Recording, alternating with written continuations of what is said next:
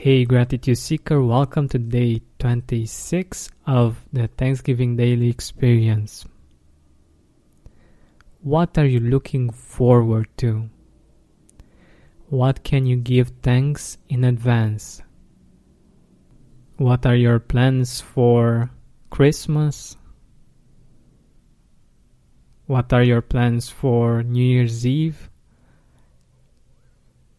What are the things that you're looking forward to when it comes to, let's say, the month of December? It might be something really simple as just resting, getting cozy, and reading a good book or meeting a friend and having a deep and meaningful conversation. Doesn't have to be really flashy and really big for other people to see.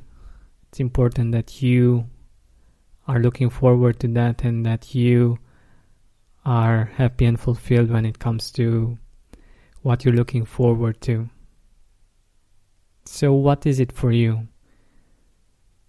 What are you looking forward to that you can give thanks from now?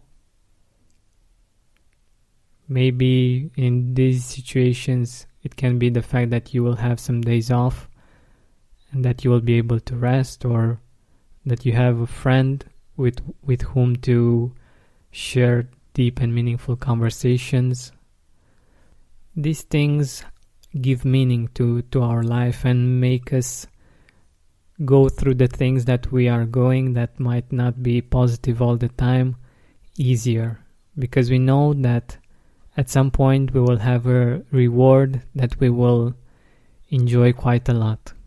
For me, for instance, is going to Budapest in a few days. I'm really excited because we're it's going to be me, my girlfriend, and some friends of ours and just thinking about it makes me smile and uh, makes me eager to go.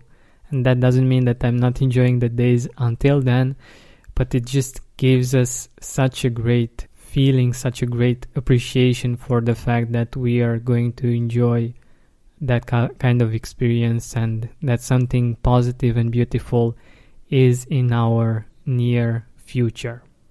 Thank you so much for listening. Have an amazing day.